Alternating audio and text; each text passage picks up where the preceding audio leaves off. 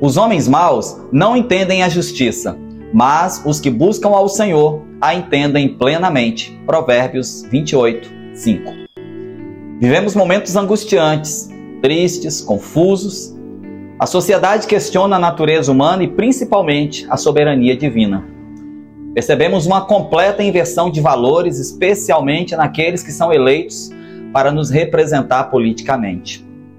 Observamos também que toda opinião balizada na palavra de Deus é tida como antiquada, retrógrada e até cafona.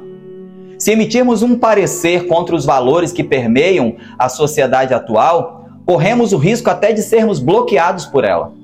Até porque vivemos um mundo de hipocrisia, no qual se enaltece artistas que fazem apologia à livre expressão da sexualidade, mas ficamos abismados com o aumento assustador dos casos de pedofilia, estupros e até violência sexual contra animais.